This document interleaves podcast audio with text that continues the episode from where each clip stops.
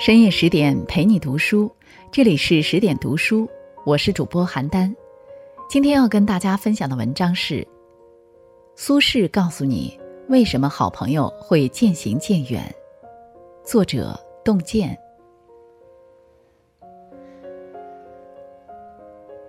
新年伊始，我们听的最多的一句话就是和往事清零。但是朋友圈的一张截图却让我久久无法将往事释怀。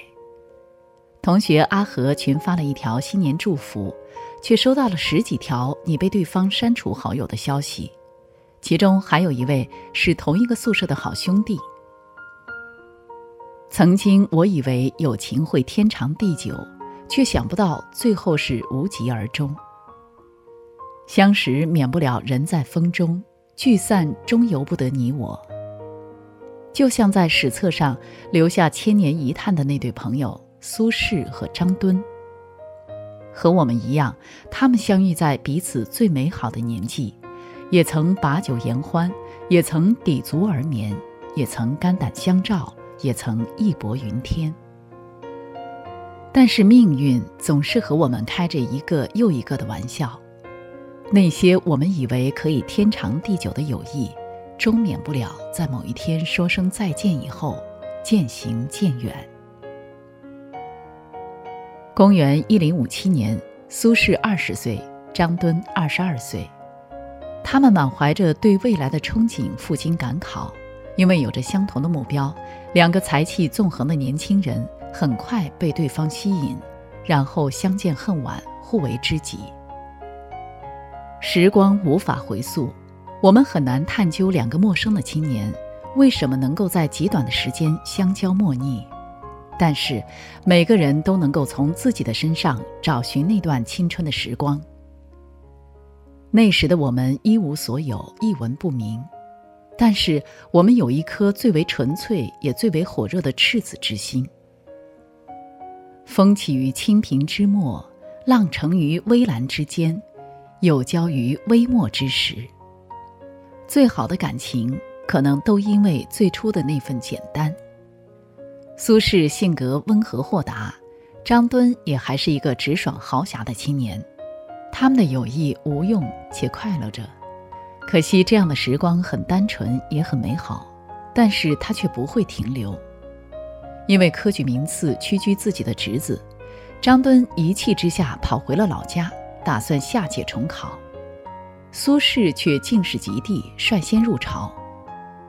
三年的时间说长不长，说短不短。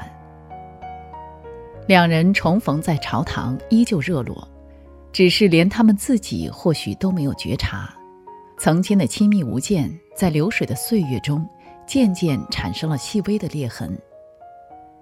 以张敦耻居人下的要强个性，既然起步晚了。那么他就会更加拼命，所以你可以从史书上发现，他的确才华横溢，但是他对权力也的确太过钻营。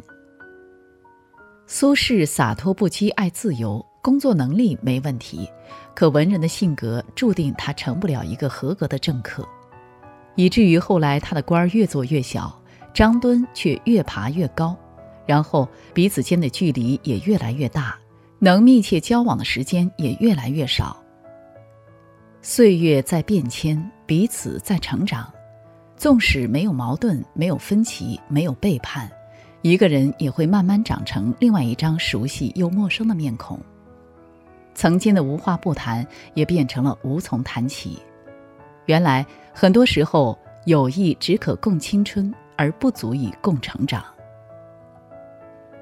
苏轼和张敦有一段同在地方当官的经历，那时他们也还都是官场上的菜鸟，两个人的官职都不大，小小公务员有不少清闲的时光。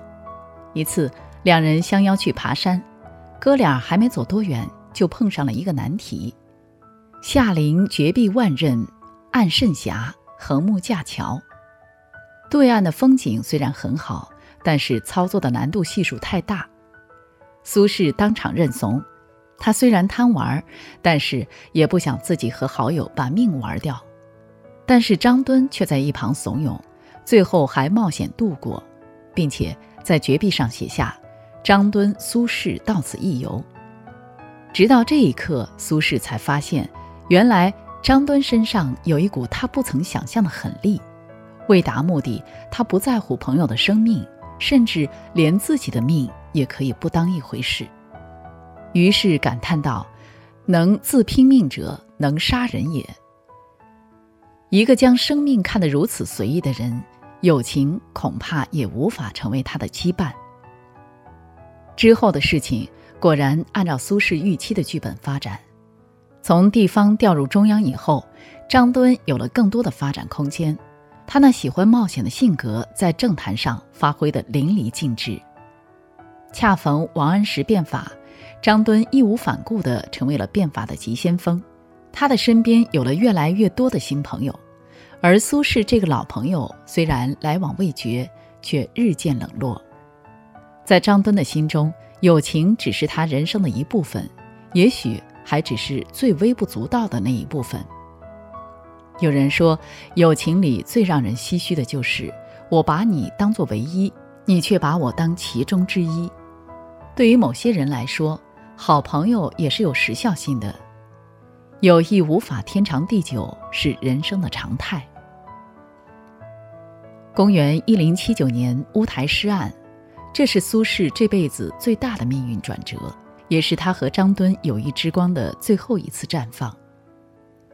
不过是一封普通的表文，却因为政治理念的针锋相对，被构陷成叛国之罪。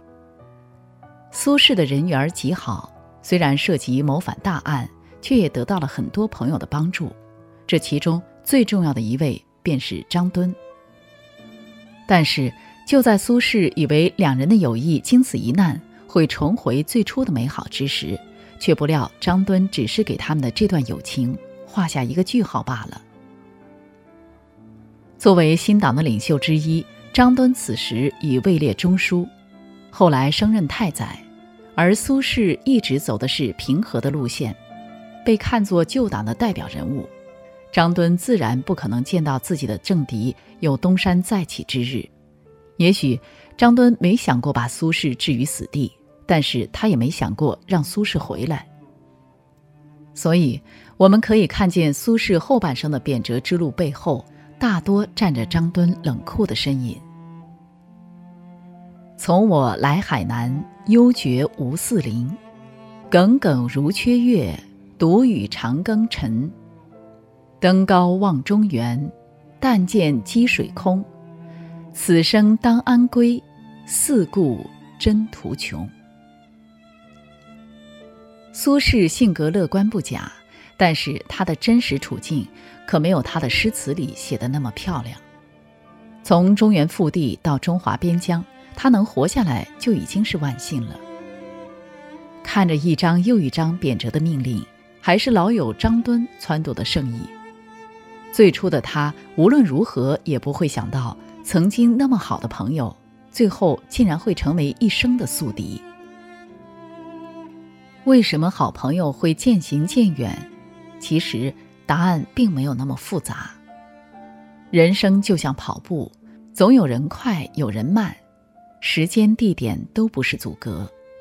但是，当认知不在一个频道，即使近在咫尺，也是两个世界。这也就是我们经常挂在嘴边的“三观不同，很难相容”。后来的故事我们都知道，因为徽宗登基，苏轼免罪回京。在路上，他收到了张敦被罢相的消息。张敦的女婿生怕苏轼回来会报复张家，连夜写信去求情。我们不知道苏轼收到这封信时的心情，他是否想起了那两个曾经把酒言欢的年轻人？他又是否会记得那张曾经热情洋溢，后来变得冷漠无情的侧脸？我们唯一能确定的是。苏轼在回信里写了一句：“闻其高年寂寂海隅，此怀可知。但以往者更说何意？唯论其未然者而已。”一切都过去了，好好保重身体吧。苏轼依旧还是那个温和豁达的苏轼，可他的身边，再也不会出现那个可以推心置腹的青年。有些人既然成了熟悉的陌生人，那就一别两宽，各自安好吧。龙应台在《亲爱的安德烈》中写道：“人生其实像一条从宽阔的平原走进森林的路，在平原上，同伴可以结伙而行，欢乐的前推后挤，相濡以沫；一旦进入森林，草丛和荆棘挡路，情形就变了。”个人专心走个人的路，寻找个人的方向。那推推挤挤、同唱同乐的群体情感，那无忧无虑、无猜忌的同僚深情，在人的一生之中，也只有少年期有。原来，成长的本质不是向好，而是变得复杂。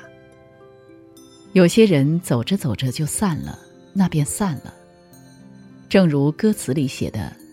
来年陌生的是昨日最亲的某某，离去的都是风景，留下的才是人生。这篇文章我们就阅读到这里，在这儿要告诉大家一个好消息：为了让大家看到、听到更多的优质好文，我们推出了全新的十点读书 APP，功能很强大哦，十天陪你免费听本书。人物传记给你成长的经验，解忧书房帮你疏导生活中的烦恼，你想要的我们都有。十点读书 APP 可以支持离线缓存、定时交友等功能。上班路上、做家务的时候、哄娃的时候，随时随地都可以收听哦，再也不用担心流量不够用了。在这里，你们还可以分享自己的感悟，与志同道合的人互加好友，互相交流彼此的读书心得。快去手机里的应用商店搜索下载十点读书 APP 吧，让我们一起在阅读里遇见更好的自己。我是邯郸，我在中国重庆向您问好。